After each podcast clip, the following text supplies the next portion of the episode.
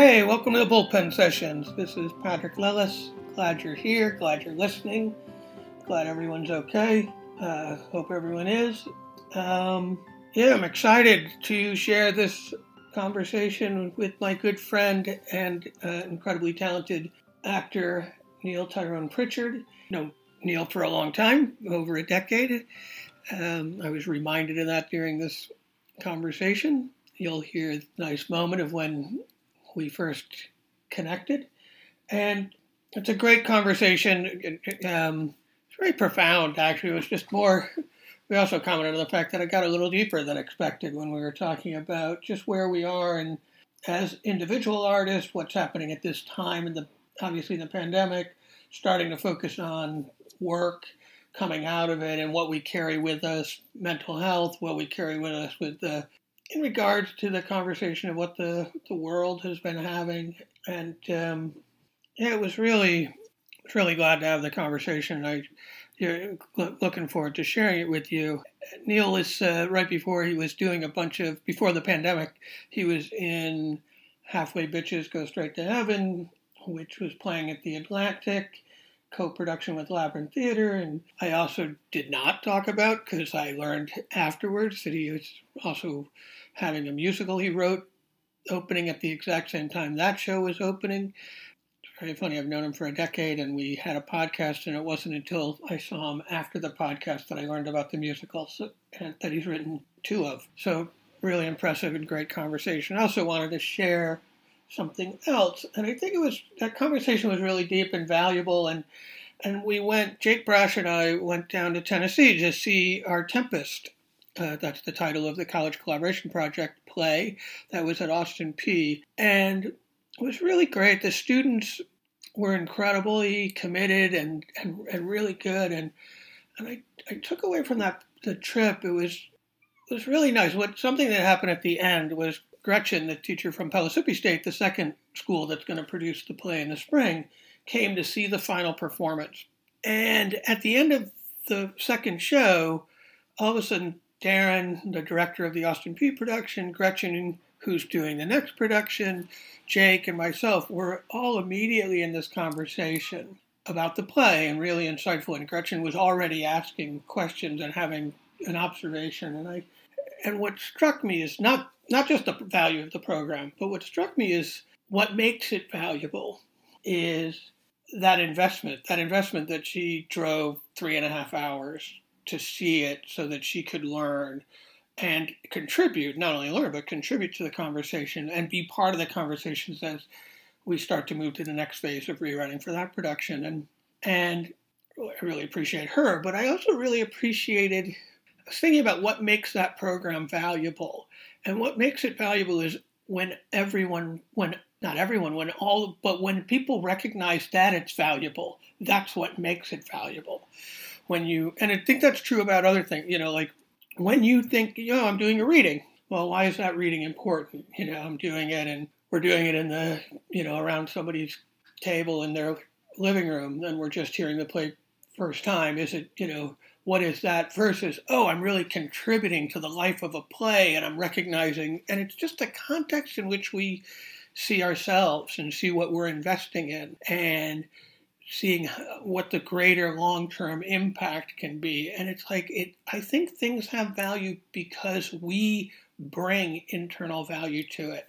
And i was really struck by it. I mean the conversation with neil talks a lot about i think valuing yourself but but really recognizing what that is because I think of what makes really great partners for the College Collab, and I'm like, oh, it's the schools that recognize what an opportunity is for the students, how that communication and, and, and discourse around the development of play extends to other departments and how it continues that dialogue to the next level and you know gets them connected to other schools. This particular one has two schools in different sides of tennessee that are working together and they're going to get to know each other a little bit and so I'm not talking about the College Collab project as much as just recognizing that things are valuable because we recognize the value in them. Sharing that observation because I think as you're as as you're I'm also not a very specific person in mind, but when we're thinking about our own work, it what makes it grow is our belief in the value of it, our belief in what is possible. And it's always bigger than just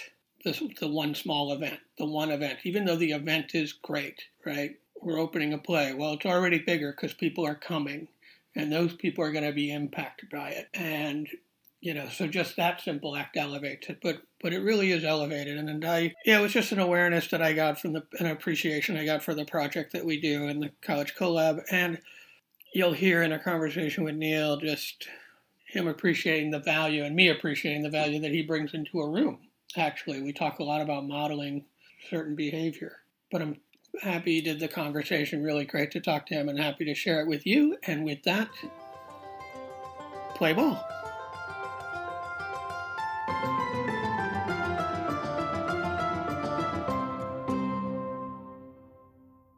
Because the world is opening up, but we're relearning how we engage with one another in these spaces and we're learning what consent looks like and we're like learning how to take a full person in without seeing half of their face it's like we're we're learning with the handicap basically with several handicaps. Um and so it's like overwhelming to be in a space with people that you love but not be able to touch them. Especially yeah. in a time where we're experiencing trauma and some of our like love languages are like hugs and kisses and embraces and things like that. So I've I've just been in the last 24 hours, I've seen at least 20 or 30 people that I love in spaces where I couldn't engage in the way that I wanted to. Yeah, and is that in when you say that is that in personal? Uh, it can be both, obviously, personal, professional. Um, all, all, all. They kind of blend. Um, yeah. you know, because we're in the arts. There's no separation between your friends and the people you work with. So, you know, if if they're not your friends before, if you know, you build a rapport and then they become your friends and your family and we've not seen each other for so long. Yeah, I guess I was asking because I was curious if you in the last 24 hours if you were back in real time working, real spaces. And is that happening for you yet? Um it's it's blended right now, but last night I um yesterday I'm in a workshop of a a play and the play is a bunch of friends that I know. And then I went to a dress rehearsal for the Bill T Jones piece at the Armory. And that's like I've worked there for 7 years with these people and where you know there there rules now. When you enter into a space with hundreds of people how you can engage. There's like the the question of consent can we engage? And then there's also the mandates. Like if you if you want to hug each other go to the corner. If you want to hug each other not in here. You can't take off your mask so you can't take in the full person's face. Um it's interesting.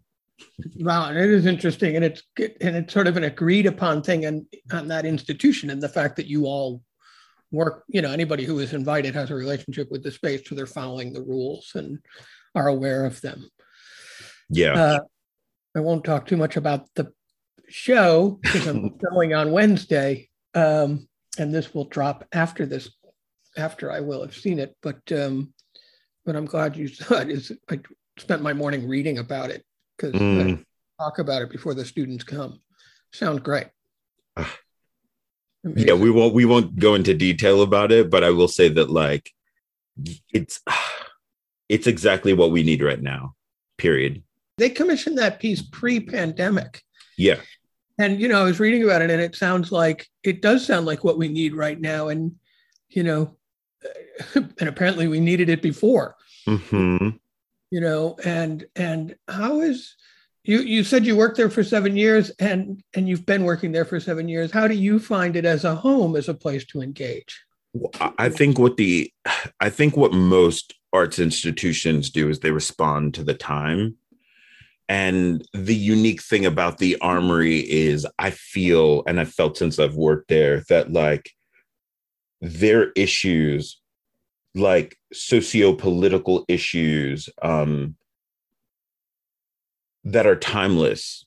They're things that we we we should be we should have been worried about 400 years ago, right? That like these are ongoing issues and and and the thing that's happening in our industry in the arts um is people are responding to a moment that is happening right now when they should be responding to just the consciousness of like the world as it has been for a very long time. Um, so I walked into the armory and, you know, it appears to be this this very archaic like arts institution but at its core one of its tenant one of its tenants is like education is passing that wisdom and agency on to the next generation and they hold they really hold true to that. They've created opportunities and avenues for young people um, of several demographics to have space to express to have space to earn money making art have space to earn money learning about art which is like oh my god if i had that when i was when i was like a young person i i think i would have walked through the worlds with a little less questions about what i wanted to do as a as an adult. How did you find the armory? how did you come to it? What brought you to it? Um so my, i needed a uh, I needed a survival job. I was working in restaurants and and just was not happy. It wasn't filling the tank. I feel like I was working in a capacity that didn't allow me to really focus on the art, that it became an afterthought. And so I wanted something in the arts. I didn't know what that was. And so I was trying multiple things, you know, like being house manager for a while, like producing, which took up a lot of my like which took up a lot of my time and, some of my spirit. um, and and then a friend of mine, um, just having conversations, which I think is also really important in your community, just like whatever it is that you're going through, you should have people that you can just vent to, and they possibly might have a solution. Um, and this friend was like, My job is hiring it might not be something that you're interested in, but going for the interview. And I went in and they hired me on the spot. And, you know, my, I'm a New York City public school kid. That's my thing. And so that was the angle I went in with. I'm like, I know these students. These students are me. I'm willing to just like learn the craft of teaching. So I kind of learned on the job. And this was seven years ago and and the job is teaching artist yeah. Right. And yeah. working with the education program going into the schools and yes. and all the programs that come in and out. It's cool. And it's been a home one job. It's interesting because i was thinking about that. I was thinking about making a living as an artist pre-pandemic time and then we'll talk post-pandemic time. Mm-hmm. or during the pandemic. But how that looks i was just talking to talking to somebody last night a former student that i worked with and um, and I just said, you know, you have to be willing to do multiple jobs if that's what you want. You know, they were thinking of moving to New York in particular, and um, and I think it's so great that when all of your multiple jobs can use your artistry. Yeah, you know, you you obviously are an incredibly talented actor and singer and and great that in the and now teacher. Yeah, that yeah. wasn't that yeah wasn't a yes i'm an incredibly talented singer. These are the it things was, you do. You were affirming that, yeah. Yeah yeah yeah. Um it's interesting thank you. i'll affirm your talent. Thank you. It's uh it's interesting because there's some it's a case by case thing right? There's some people that work really well with having their art in one place and their survival job in another place there are some people that just like that's the way their system works. So it's case by case. For me, I just found that like so many parts of my life were already in the art and me dipping my toe outside of it felt unnatural to me. As like successful as I was in other worlds, it just I needed this to be I just needed it to be the thing that I did. I needed to make that decision that I was just going to be in the arts and all my energy was going to go there. What, what gave you that? I'm glad that you did. What gave you that confidence to say, I've got it, to let go of the way you were doing? Was it more, I have to, or I can? A little bit of both. Um, yeah, a little bit of both. I was in my late 20s. Um, I was sort of just burning out because I was doing so much in so many different places.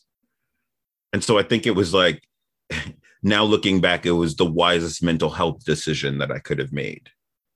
Right. Just having it all be like, just having everything all be in one place, having a similar language for all of the things. Um, so it was a little bit of both. I had the luxury that I could move to something else, um, but I needed to because I was just gonna I was gonna burn out. I burn out really easily. What was your rhythm before before March of last year? Because I know that you were you were in a play just prior to it. You know, halfway bitches. Yeah. At the Atlantic, um, doing workshops. Yeah. Yeah so that was that was it. I had closed a play in mid January and was doing a bunch of workshops of plays and auditioning a bunch and had gotten back into teaching even more. Um, I was in rehearsals for a short play, and then I was also on leadership for Labyrinth Theater Company. So we were preparing the next play was already in rehearsals at that time. So there was just a full plate of everything that I was doing at that time. And it feels like in one day, like within the span of three hours, things just started to get pulled from the table. It's like you can't audition in the traditional way that you did. Things sort of stopped in that regard. Um, the play that I was in got a got postponed to June because we thought because you know because we thought we were going to be back by June. Um, the play at Labyrinth then got postponed. The actors, I think they were in week three of rehearsal, so that got that got canceled or postponed. Um, it got postponed. Um, and then teaching, we had about three days. We had about three days where we were like, um, okay, so we're going to take a break, but we have, we were in the middle of residencies with schools. We were preparing people to see the show at the Armory that is now happening, Deep Blue Sea. So all these workshops were set up for the next couple months. We were like deep in the work and we had to figure out in a short amount of time how to transition with the DOE to teaching on Zoom. So I think there might have been like a week where I didn't teach. But after that, we were just we we continued to work. Wow. I mean, it's great. It's funny. We all, you know, like everybody eventually transitioned to Zoom, and some of us did it immediately, like mm-hmm. yourself. And I took, I've talked about it on the pod, but I took a play immediately from rehearsal room to Zoom because I was at a university. Uh, but it's interesting because all of that flow was happening and i correct me if i'm wrong but it feels like at that time that was maximum amount of flow for you of what was happening with career and work and artistry and momentum. It felt like accumulation of years. The perfect storm it was it was it was the perfect it was actually the perfect storm. I was uh you know, just the, the momentum from doing the play, that play, but also just like years of work and having people coming to see see me in that light. And um yeah things just it was just the perfect storm. I i actually confession i i loved teaching so much that even during the run of halfway bitches i taught during the day because I was like, this is an, an essential part of of my artistry and who I am. So I want to continue to do this thing. So there was not like there was a break where I wasn't teaching. I just continued. I think I took two weeks off. I did like, yeah, I, I took like two or three weeks off for the rehearsal process and then some time off for tech, but like continued teaching throughout it. Um, so it was the perfect storm. I had like two or three residencies at the time that I was working on through the Park Avenue Armory and then one off workshops with other theater companies. And yeah, it was, it was, it felt like a, a blessing in disguise because I thought it was going to be temporary. I'm like, oh my God, all these things are happening, but I get to take a break. I get to breathe. And then a week later, it's like, no, everything's yeah, figured out. Everything's going to Zoom. Buy a microphone. Get better internet. Get better internet. Uh, figure out your lighting situation, which was challenging and beautiful all at the same time. And how did things continue? Did you? I'm curious about making, staying engaged with your art during the pandemic, but also tying that to making a living. Mm. How you know, for me, I I will just share just because it can financials is always awkward, right? But I I got unemployment for the first yep. time in 20 years. Uh, and that was nice because I was also working. And so the weeks that I worked something, I didn't mm-hmm. get unemployment. The weeks that I didn't, I did. And I was able to sustain myself through the pandemic. But um,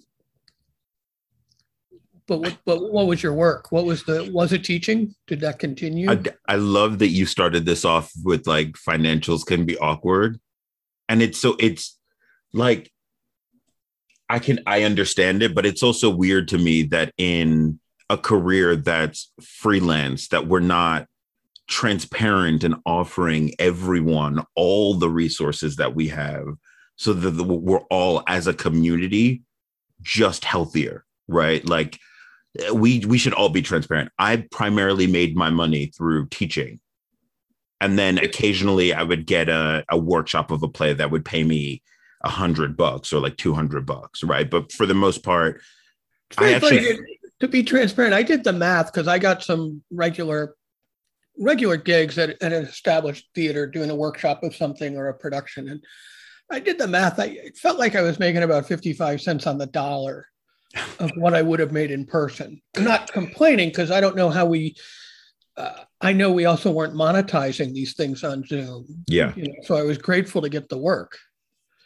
Uh, not in a place of scarcity, like, oh, but mm-hmm. I'm like, oh, I'm glad that people are paying and that it's professional. So when you, just because when you dropped in the dollar amount, and since you said the word about transparency, I thought, yeah, it felt like that's what was happening. And um, the difference of going into a building for a workshop versus being at my desk and Zoom. Yeah. You also, I mean, you also have to. I guess I wasn't working from a place of scarcity, but I also, I was also really grateful that I was one of the actors that in this time people considered, right? That they considered me enough to call me into rooms that like the purpose of developing work in this time or presenting these workshops and doing readings on Zoom for the public were not so much for developmental sake, but to keep morale up. And the fact that I was one of the actors that people chose time and time again to do that, I was like, okay, this is like it, it's like a hundred bucks, but also but also we're keeping this is like a lifeline. We're keeping each other up. This feels distant but together. It's so, a really good point because I uh, one of the things I was thinking about is like how hard it is for people who haven't entered a community yet during the pandemic to find community. You know, because yeah. and you want and when you said that somebody thought of you, it's like right. Mm-hmm not only are we doing the work to share the work, and a lot of the work was to keep us, like you said, keep us going, keep us afloat, but also anytime somebody sent an email saying, Would you do this? You're like, Oh, you remember me. yeah. Yeah. Yeah. But it's it's interesting because I, you know, I'll say this about full transparency. I made more money as a teaching artist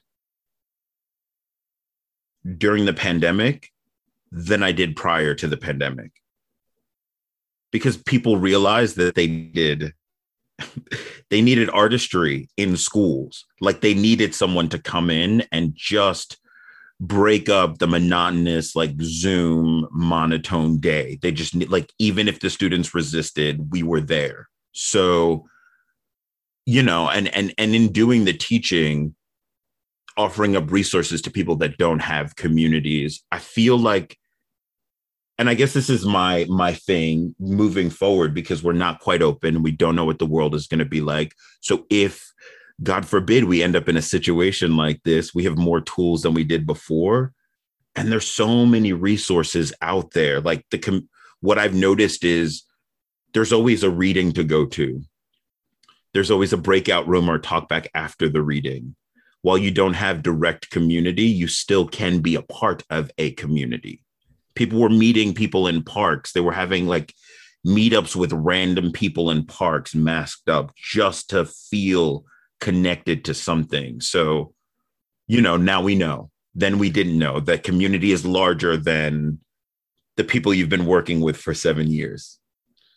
Yeah, and I love one of the things that the internet did, and I I I don't know how we're going to incorporate it in the future, right? But is to be able to remain connected to not only community that we're used to seeing in the lobby and the people we want to hug when we go into the theater, but people in Denver and people in mm-hmm. Seattle, and all of a sudden we're connected and can talk out. Not only can they be in the reading with you and be in the presentation with you in the workshop, but they can be in the breakout room for the chat afterwards and feel like we have much larger community or reach. And I do think that is a bonus, something we've learned that I hope is a tool we figure out how to continue to use. I feel like now we're we're moving to this hybrid model, right? Because we're in this nebulous space. I feel like a lot of programming, especially like off Broadway and the tiers below it, they want people to get that content. Broadway doesn't have as much of a stake as like they want people to come in, they want people to pay for tickets. But on those um on those other tiers, they want people to get the content. And so there's like live feeds that happen where half of the audience is in person and then you can buy into this live feed where you can see a production happening in New York if you're in not only Denver but like Denmark, you know, or like and that is I think that's the thing that's the thing that I'm excited about and I I started with the I had started the like I hate Zoom theater campaign um, I was so heavy on it. I was like, I want to feel people. I need to breath in a room and blah. And then, you know, and then you get on a Zoom with other actors that you're like, I wouldn't have the opportunity to work with you had we not met in this digital space because you're on the other side of the world. Yeah. Um, I love I love that about Zoom. I love that about Zoom theater and I hope that we retain some of that. I mean even even if it's only in the developmental part of the theater that we make, because there's some voices that we just don't have access to here in New York City, believe it or not, that we might have in South Africa. You know, right? Yeah. Um, I think it's great, and I think that's one of the, yeah, that is one of the tools I hope we keep uh, for that reason, for inclusivity of everyone, and also I think the idea you know broadway is a destination and people need to it survives because people go physically to it. Mm-hmm. and it and it fuels the economy of the city and all those other great things. But um but i think you're right. I think the rest of it i hope we continue to reach. As we're in this mixed thing how are you finding what's the next step what do you when it comes to working? What are you finding for yourself to be? What do you need to do, or what are you hoping to do, or what do you think you should should you know should be next in that, trying to build your career again? trying to. That's a large question, and that's a huge that's a huge question. Um, I feel. Yeah, I feel like we and I've done this in my life so many times that we go through these traumatizing experiences and just to move on without doing the proper work around it. Right. And I'm seeing this as I see students that I've not seen in person for 18 months and they're shell shocked, but are forced to be in a classroom now with masks, which I support, but also let's acknowledge that this is not the world that we left. This is not, this is like a new situation and we've all been through things. And so I don't have very many answers about career stuff. I think I was on a I think I liked where I was. That was also a thing during the pandemic. I was like, people were like, oh, we need this reset. I was like, I was fine right where I was. Everything was everything was great. Um, but I think reset for me is not about where I'm going career wise because that is that is where that is. You know, I know how to get where I was before. I did it once, I can do it again. Um, I think what I have been doing throughout this time is, I mean, especially now that we're reincorporating ourselves in in person spaces, is like building a stronger foundation, like just boundaries, dealing with mental health things, scheduling, not putting so much on my plate at the same time. I think that is like that's the that's the revolution I've been looking for. That's the the level of reset that I want. Cuz I mean, Patrick, you know this. Things will change about the the industry that we're in. But not so much and not so fast. So we have to like self-govern. We have to figure out what is the right thing for us and I think that's what that's what's happening for me right now as I like go back out into the world. I'm like, ah, what projects really speak to me? It's not about working from a pa- place of scarcity, but like where am I, where am I most useful? And once I enter into a space, how can I protect myself and also advocate for others to protect themselves? Um, yeah. Thanks for tackling the big question because that was the great that was a great answer because I think that is it. It's this reset, and the reset is mental health and and and caring for yourself. Because you're right. I don't think I hope our industry changes, but the things that I hope it changes are not cosmetic. You know, they're not. Oh, yeah. And you know, and they're they're. I, I'd like to go back to. I didn't go back. I don't know if I want to go back. I like one of the things I was thinking about recently, and I don't know if I said we saw each other the other night at a play. I don't know if I said it, but you know, it's like I'd like to go back to when we go into a room to remember that we're creating art, mm. and that we're not creating you know, show number three of a season, and that there's a, there's a way to put the nuts and bolts of a play together that's become institutionalized, and financial reasons for whatever whatever reasons those things happen.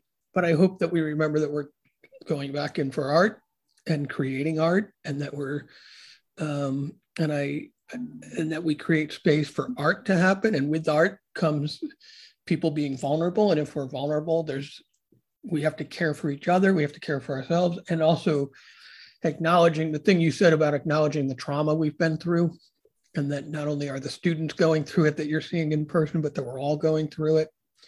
And um, I think it was really it's really important to think about because I don't know how the business itself is going to pick back up, but like you said, I feel I did it before, I'll do it again. Mm-hmm. You know that part is about getting work. Uh, I also think part of my self care listening to this is how can I be useful is always in the forefront. And then a little bit of making sure of what is it that I actually want. Yeah. You know, and it's okay. But one of the things I think the year and a half reset did for me is like, all right, it's okay for me to want something. Yeah.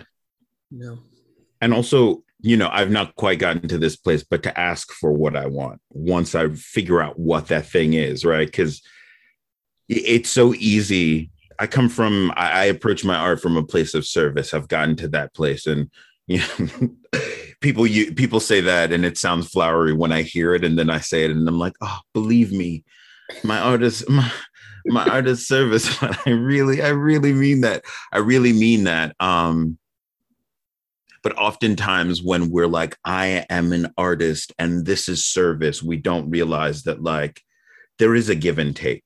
Like, I do want something too. Like, if it's at the detriment of, I can only serve when I'm like, when I'm fed, like, I can't, when I'm also fed, right? When I'm also taken care of. Like, there's certain things that I need to be able to be of maximum service. So, to be able to recognize those things, what do I want? and ask for them because that's a part of the flow.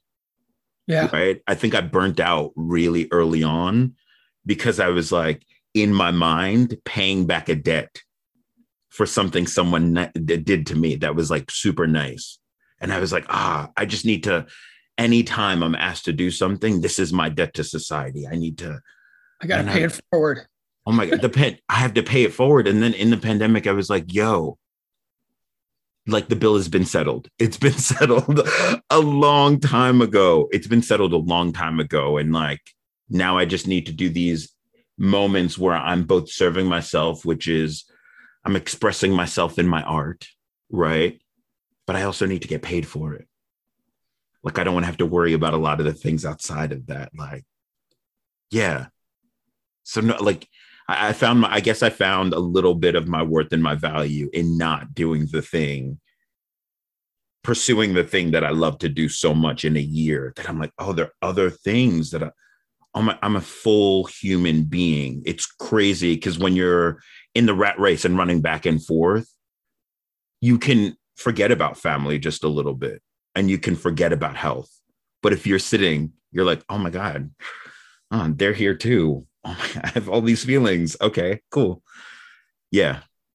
Yeah, I think that I, I think that pause for the year and a half is actually so glad I'm the, the conversation is great because that is actually I think what I wanted to talk about is the fact that like there's a restoring recognition of the whole individual mm-hmm. and and what you need and i i think because we've gone without doing certain things we also recognize that we we don't have to and that's not when when i don't think i don't want to you know i'm on a it's a theater podcast i don't want to be like oh i i don't have to do it no i do and it's part of me and i love it but I don't have to do it to my detriment. Mm-hmm. And that's that's the that's the clarity. And I, I want to. I'm a little older than you, Neil, um, uh, but that was the thing I was actively working on. I would say about a year prior to this pandemic is really consciously aware of like, oh, I can't do this to my detriment. Mm-hmm. You know, I have to make sure that I'm taken care of, and as you're taking care of others, and things like that. And as you say, how can I be of service? Well, I can't be of service if I'm not healthy. Yeah. You know, and um, uh, and now in that time, the pause, it really is like, all right, what do I want to do? What do I? How am I useful? what do I want? What feeds me so I can feed others? Yeah. All, and it's a real sense of clarity and balance. It's really important to come out of because I think of, you know, part of the audience that I'm thinking about is this early career artist who, you know, may feel hungry just for the opportunity. You talk about being fed. Been a year and a, you know, somebody who graduated college right at the beginning of a pandemic and just hasn't had that entry physically into a community. Might be wanting something, and just to know, like, eh, I think the other great thing to remember is that it's not going to, even like you said, it's still here. It's not going to go away. Just not going away. And, and I think something also to recognize is like it took it took a pandemic for us to sit down,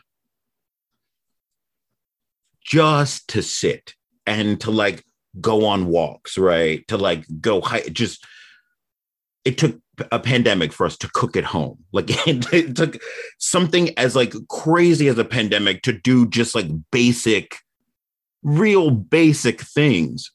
And so for me, I like early career artists is like don't wait for a pandemic to take a pause. And also don't wait for a pandemic to be over to unpause. I'm not ready. like I'm not I'm not ready to to go out in my full capacity. I'm not unpaused yet. I'm like, you know, I guess slight un- unpausing, right? Like I, the things that work for me right now that are like healthy for me, those are the things that I'm doing. And sometimes I don't know my limit and I overdo that thing because you know, because I'm me. Um, and then i realized what that what that looks like. We're all learning how to engage again with things that we've not engaged with in 18 18 months in the way that we used to prior to this pandemic. So like early career artists take pauses. Go on a vacation. Like work to vacation. Does that i didn't well, I, like i, didn't know that. I didn't work, know work to vacation work to vacation right work. And I also, and I think, you know, uh, one of the things in New York when you said like cook at home, you know, it wasn't that we couldn't. It's I think that we were always running. Yeah. You're going from teaching artists in the daytime to like a mid-afternoon rehearsal to a reading at night and mm-hmm. you know you didn't have enough time to go home and do that and you know now that you spend your day or not now now we're sort of the hybrid as you said but during the pandemic the fact that you spent most of your day at home all of a sudden it's like oh what are the things the fundamental things i do to care for myself that actually make me feel cared for? Yeah. You know, and I, you listed all of them for me the going for the walk and the cooking and all that. Um it's really great. I want to jump now i'm jumping back to because we're talking about how to get how to you know you're in a place of of i hear a place of grounded and centeredness and under and confidence with your art um, and yourself. When did you? What do you? Do you remember? I'm jumping back like probably seven years to the armory or before. Is there a moment where you felt like somebody helped? Was there a, a person or an event that helps you feel like, oh, I'm going to be in this game I'm going to be in this business. I have a, I got to the next level, whatever it is. Um, so many, actually, just like really so many like affirming moments and people and things. For for me, a thing that I've I've done most of my life is I store up like I store up affirmations not ones that I've come up with, but things I've heard people say about me, things that I've heard people say to me, a feeling that they made me feel. So that in those moments when I have the doubt about this career, when I've not booked the job that I really want, I can always refer back to those things that I've made an impact somehow. Um, but it's so just so you know, you can listen to like other podcasts or re- read interviews. This is actually the truth. I remember being 21 or 22 and I was like not I was pursuing musical theater at the time and I had not found people who understood what it was that I did. I had a friend who had heard about Labyrinth Theater Company and wanted me to see a reading of a play. And I, you know, I'm in the musical theater world. I'm like, oh, either they write their shows and they go to Broadway, period. Workshop. What's a what's a reading? I was so early in my career, I had no idea what a reading was. And I went to see a reading of your play, Patrick, lights up on the fade out and he's um I will just say that I did not know where you were going when you're I, like, I know you to other podcasts. You can, no, they can't. No, they can't. Oh. I realized you're just going to say that because you're going to uh, acknowledge me or embarrass me. But no, no, no. I appreciate. It. So you went to see lights up on the fade out at the public. Yeah, and um, I don't think I I had an experience with the non musical in that way before in that here was a play that was in development. It was actors with script in hand. They were reading and i just there was just so much um there was so much life on stage and the people on stage looked like my new york. Um they looked like my people and I think that was a moment for me where I was like, well, I don't because you know, I'm a I'm a man of a certain age. When I when I started out, there was no Hamilton, there was no In the Heights, there was no Passing Strange, right? So musical theater people looked like a certain thing. They moved like a certain thing, and I was not that. So I was like, if I can't be that, then I can't be in the theater. And seeing your play, the acting, the subject matter, just everything about it from the time I entered the doors of the public and met like the labyrinth people to just like the end of the reading, I was like, damn, okay. So maybe there is a place for me. I don't know if I can act without singing, but like we might have to figure this out because like maybe there is a place for me in the theater world. And that was like a huge moment of affirmation for me because I felt seen and I felt like there was some place that I could go. And that like started my journey um, with Labyrinth. I then took the master class and took the um, intensive ensemble in 2011. It's been 10 years. Oof. Amazing. Oh man. And and my life is, you know, that that experience affirmed me my my need and my want to be an artist again, but also just a pl- to find a place as a human being. This is the thing that we talk about early career artists and it wasn't because I was smart or calculated. It was because I didn't know anything that I just wanted to be around a community of people. So I did everything because I felt underqualified. Like, once again, I came from the musical theater world where the way that I trained, it was more, you know, I was taught more to sing than I was to act. So I was like, I don't know if I can act without a song to bookend my feelings. Um, so I was in this space where people were just actors, just really strong actors. And I was like, I don't know if this is an environment that I can survive in, but I like these people. So I'm going to do whatever it is that they ask of me because they gave me this gift of this reading and feeling like I belonged, like I had a place. So that paying it forward is like, that was that was the moment where I was like, ah, I feel seen in this space now I need to pay it forward by like doing whatever they ask of me, which, you know, to a point. Um, to a, to a, to a point. I love that story uh, because it's my play. Um, I love that story because I think what's really important is we don't is to go to things, right? Mm-hmm. And to mm-hmm. go, go to theaters and go to places and find your community. And I think it is find what resonates with you. And we don't, until you experience things, you won't know, you know, because yeah. you're right. You, you were like, oh, musical theater is it, but I don't feel like I belong there. But I, I that's where I think I know. Or somebody else might have a perception you know i belong here but until you actually feel that visceral connection you don't you don't know. And it's a, uh, you know, the other work, there's nothing today because the, the industry has shifted and grown and matured.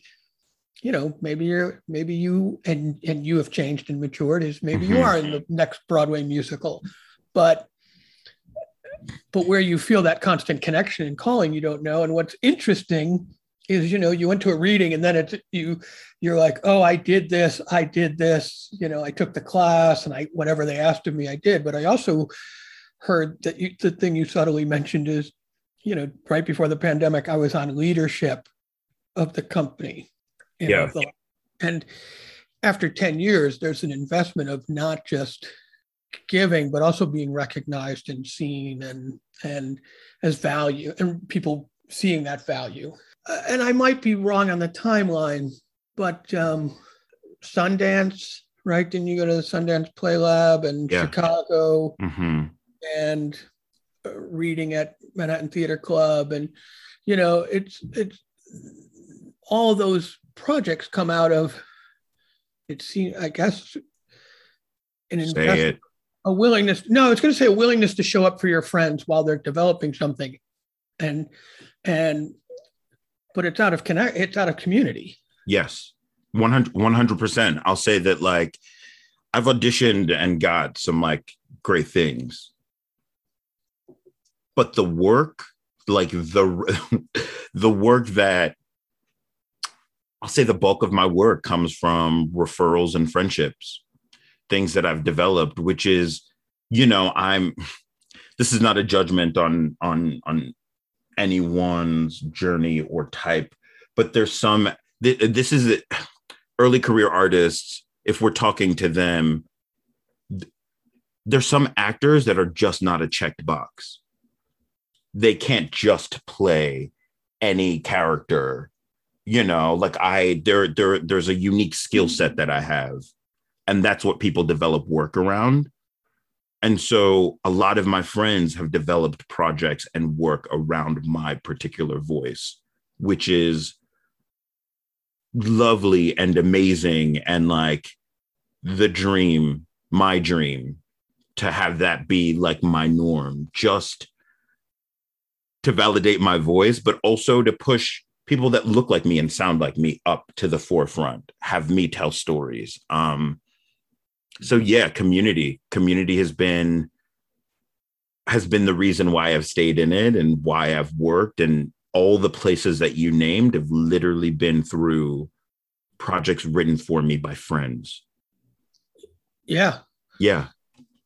And you can't predict and this is a very silly thing to say we can't predict who which of your friends are talented right? All my friends all my friends are talented. All of them are right? And i well i say it because it takes a little bit it takes a lot of talent and a little bit of luck to get produced. But you can because that those three institutions i named or or i don't remember where the institution was in chicago um, it was the the goodman, goodman. yeah you know those are all very high caliber and that it's great but i'm thinking when you're when you're looking for the work, it is that it is the work that you and the artist and the community and the friends and the peers that invest in you that you also feel like investing in. Yeah. Because you get something back, art artistically back that yeah. You know, hopefully others will find the will also resonate with other people. You know. I mean, there also has there's something to be said about, and I, you know, my friends are people that I met when we were all sort of like coming up together or mentors of our group um, as we were coming up. So they watched our growth.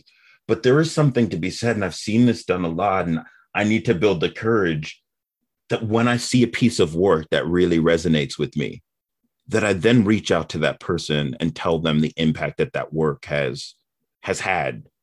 That's how I mean, I feel like that's how I got to know you because I'm like, that's the guy that wrote that play. Oh, and I didn't tell you for years that you were the guy that wrote that play. But we were friends like, already. We were friends already before I told you because I was like, I don't want to be the weirdo to be like, oh my God, you're playing, you know. But yeah, I would hate that. I know it would make it. No, you wouldn't. Not. but um, I think it's important to tell the people who've done the work that is mo- that that just like moves you or speaks to you or or represents like who you are that you feel is like unseen out in the world to tell them that that work has moved i saw i saw merry wives in the park um and just I, and then i saw Jocelyn Bioh a week later and we sort of like know each other peripherally but i just had to tell her that i felt every part of my African being jumping the whole time because of how she wrote those characters. Like, I don't know what that's going to turn into, but like, I also know that at the end of a play, when I'm like sweaty and I've done this play and I'm tired, and we've had like a like three show we like we've had like this crazy performance schedule that what sustains me is that person who comes up to me and they're like, wow, that thing that you did, oh, that moment sticks with me.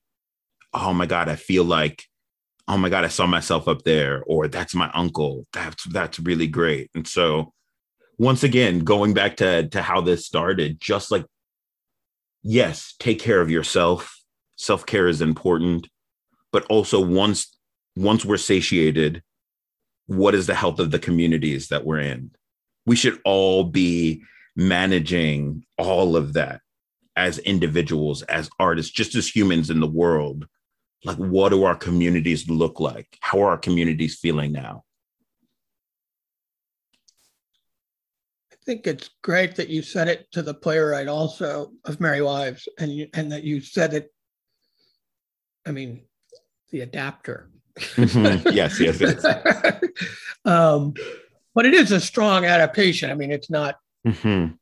Um, reminds me of something of feeling like, yeah, that you did when you you said, I don't know what that'll turn into or do. It's not why you do it. No. You do it because that person needs to know Yes. they had an impact. It may help them. But also, we I think it's so easy to feel disconnected in this industry, which is about community and storytelling. And I think it's hard to remember that we're in the community, hmm even if we're not in that production or we're not working at this moment or we're in a different city. There are so many ways to reach out to that person, meaning bump into them in person, see them in the lobby after the show, or like social media and just say, I saw your play. It moved me. Yeah. And, uh, you know, I'd like to hear it from people who aren't in the industry also. But, but if you're in the industry, it's like, it, it's totally, nobody doesn't want to hear. You moved me. Yeah. Yeah, I, I love that you I love that you said that. And for a long time I had that feeling that there it was like us and them, that there were just different tiers of artists or human beings that I could and nothing will humble you more than being in a space with an acting hero or a writing hero and watching them in process, which we all kind of get to with readings and workshops, even if you're in the audience, seeing the man or woman behind the curtain, right? And then the added layer, and this is not for everyone, but if you're in New York, you're going to bump into your hero at some point in a coffee shop, walking down the street. I remember being in a workshop of a play and leaving rehearsals and like down 38th Street, Audra McDonald was doing a vocal warm up. And I was like, my God. And then I was also like, we walk the same street. and she's doing her vocal like, how real? And at this point, she still can't afford a studio to No, no, no, no, no, no, no, no. I thought this was going to be like a light, a light time. We're just like delving into like mental It is a health. like time. I don't, I don't, you know, we're talking about Audra McDonald, celebrity sightings. Um, on the lightness, after doing that work, after doing the community, after having a sense of what I perceive as a sense of belonging, and it's really interesting because we've had this pause, this sit down, because I like to ask, what do you think you carry into the room today that you didn't before? I think that's a whole different question a year and a half later after the pandemic. But what do you carry with you? I don't- it's interesting because I don't feel that there's. this is going to make me sound like I've not evolved, or I don't think that there's a, that I haven't taken this time to like you know. Um, I don't think I carry anything different than I did before because I think I was I was experiencing my own personal pandemic like at different parts of my life I have experienced trauma. I've experienced like life shaking life shattering moments right? And you talked about the exploration that you were on prior to the pandemic. So like if you're in a state of self exploration um I, I i think while we can bring new things in what the pandemic did for me was was reaffirm that i was that i was on the right track that i had the the right questions um i think something new that i picked up is um that there were lots of things about not the art making process, but the industry itself that I was dissatisfied with. And so now, you know, building boundaries around that, but also asking more questions. You know, just like I think I ask more questions before I walk into a room. I think I ask more questions when I'm in a room. I ask more questions of myself and also of the industry that I'm in.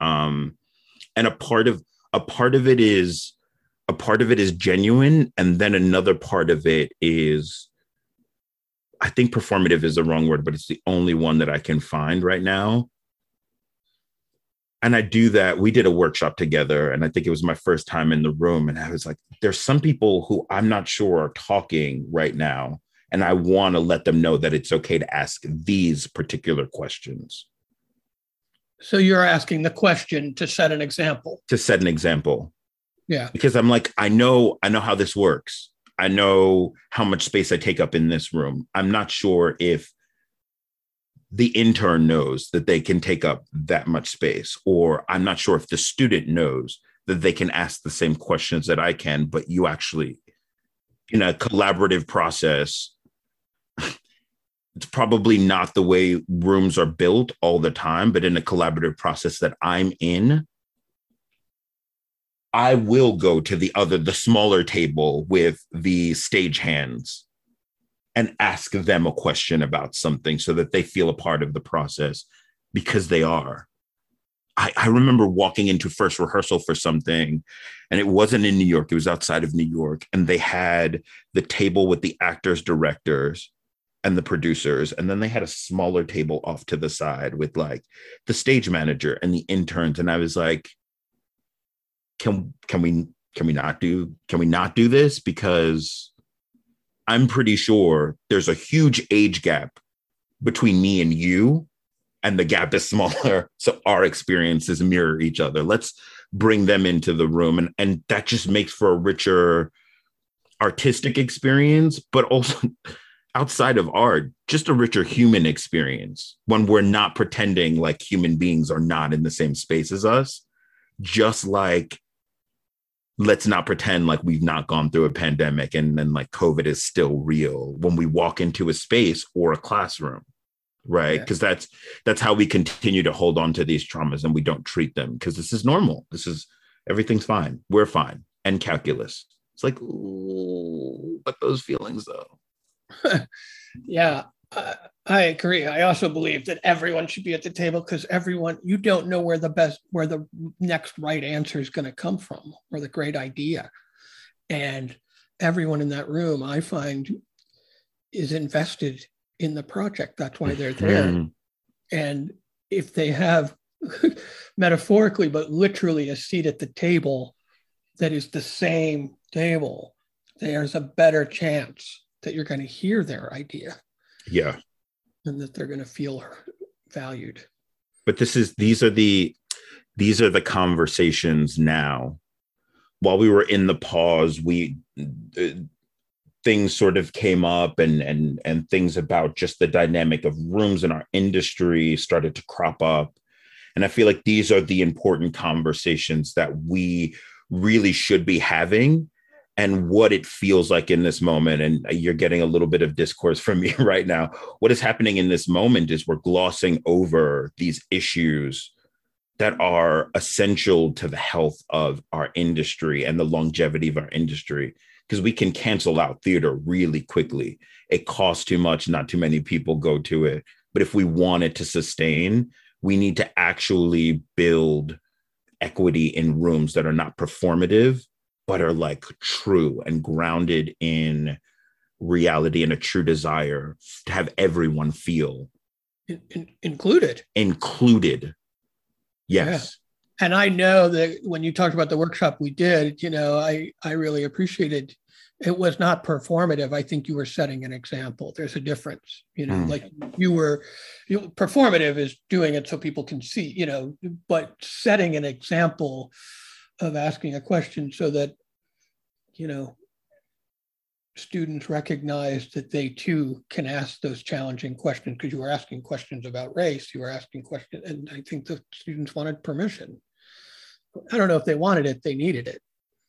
I, I think that was yeah i think that was it. Because if you if you come from a place of if you exist in a space of lacking certain things you don't know that that's an option that you do have. And i and and it's all once again paying it forward and a little bit selfish i'm like i've been the only person of color in so many rooms but a person of color in in in so many like the only person of color in so many rooms and being a young person or being new to an industry, you don't you kind of don't really know what the rules are.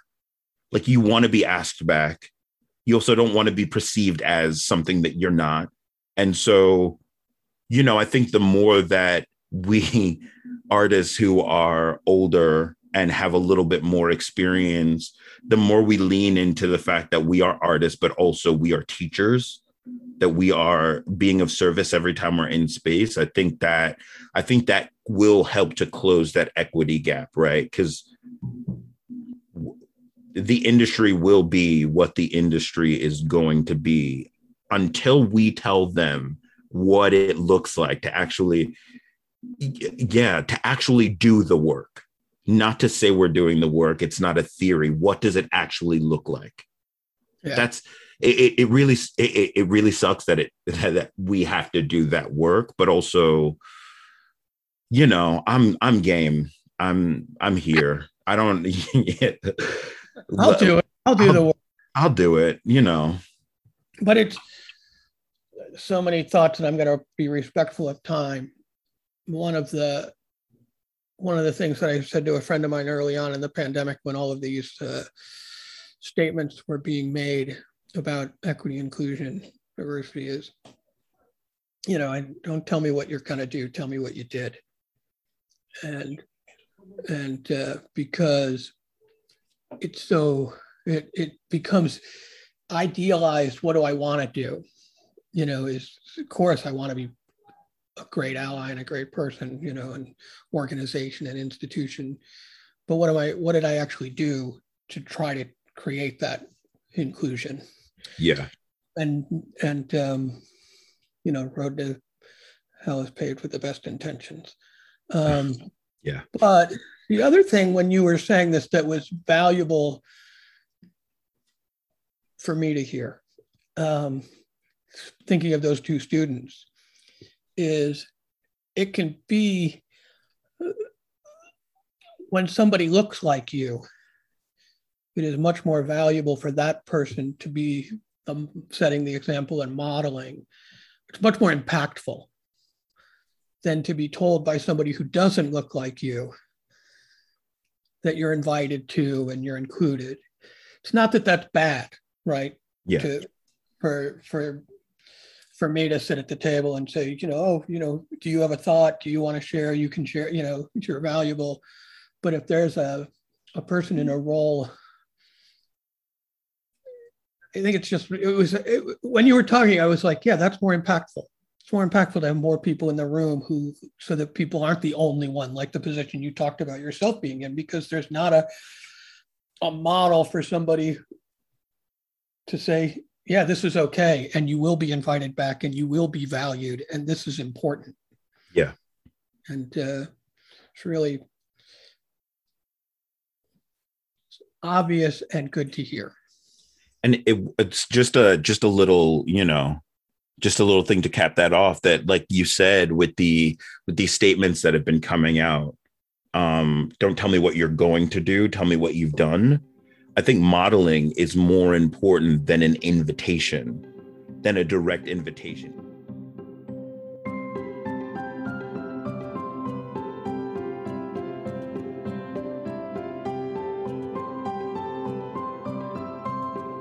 Thank you, Neil. Thank you for conversation. Thank you for the friendship and your talents. I love the idea of modeling. You're right. Modeling is what is valuable. I'm thinking about all the ways that, I mean, we talked about it and you talked about it in the pod, you heard it, but of all the ways that we want the industry to change, we want the world to change. And, um, and yeah, it's really important. I saw him model that behavior in the room of him speaking up, mainly as a, you know, an adult African American, very talented actor in the room, and there were two students who were quiet. And I, I really saw the value of him modeling that because all of a sudden they knew that they could participate and share. And, you know, that, like you said, the invitation was always there, but the modeling was more important. I also want to say that I didn't talk about this at the beginning, but when I was in Tennessee, those students talked about going out with him afterwards to eat and how impactful his modeling this generosity to to with them and uh, it still resonated. And that was, you know, that was four months ago, and they were still very impacted by it. So I was glad he talked about it and and uh, and remembered it because it did come up with a trip in Austin Peay and the students are still very much affected by it. And it was great. It was a great conversation, and I also love the level of mental health talk and that we had. Uh, just sense of self, and yeah, I want that. I, I feel like that's um, it's really important to take away and, and learning for me of like, yeah, it's the work we do. I mean, we all have aspirations to be great, you know, to be better people, and I think what what I you know was talking in the conversation with Neil and is and the trip even Austin Peay what I'm taking away is like oh it's the actions it's the value we bring to things it's actually what we do that matters and those are the things that have the impact and may not be as able to take actions as quickly or as perfectly as I would think that I want to or that I say that my intention is. But as long as I'm doing the best I can and I'm doing, then that's what's going to make the difference. And on the doing part, I'm going to say that I'm really, this has been great. The last couple of weeks has been really nice. I've gotten a lot of people reaching out about the podcast and, and, uh, it was really nice the last time people listening to Maddie Barr's conversation and Alia and Riley and Diana. And I think I think there's something about hearing people actively moving through the pandemic that's been touching people and impactful. And uh, and I just like hearing it. And I also, as I say all the time, tell me what you're doing. You know, email me, Patrick at thefarmtheater.org or, you know, drop a line on social media, whatever. Let me know what you're doing. I will promote and put it in the newsletter and do whatever I can because uh, that I can do. And I think as we're coming back live, it's hard live and in person. It's challenging to get those social muscles back together and getting people to show up. And so, and not not not that it's hard to show up. I think we're just out of the habit of going, and we're out of the habit of having the old ways of letting people know what's happening and what's important. So if we can support in any way, uh, happy to do it. Really happy to know that you're out there creating stuff. So Thank you. And with that, we're out.